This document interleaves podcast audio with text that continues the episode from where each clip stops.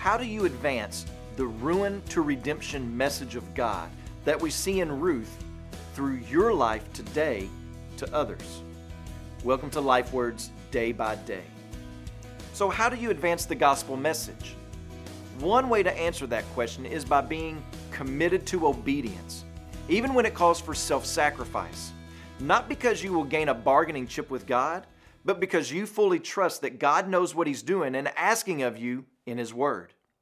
Part of being able to trust that comes in knowing that when the message was written thousands of years ago, He already knew of the situation you are in right now and the self sacrifice it would require.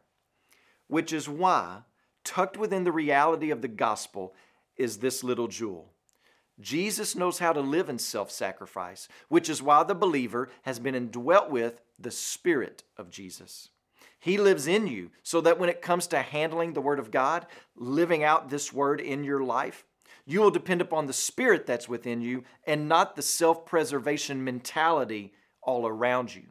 Self preservation shines a light on your own self perceived glory but self sacrifice for the sake of the gospel, for the sake of others, so that others can see and know the glory of Christ, when it is sourced in the Spirit, shines a spotlight on Christ.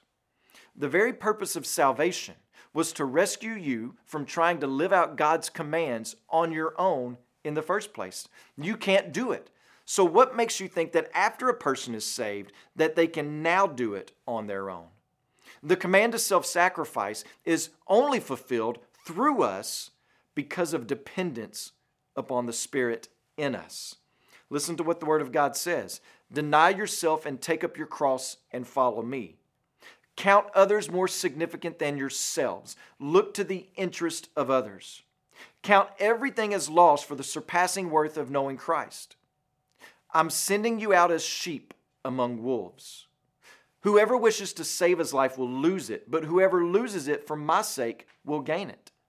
All of these calls and more to self sacrifice are only possible when our source for doing them is our dependence upon the Spirit of God living within us. Because we want all the world to know that Christ is our hope and not ourselves.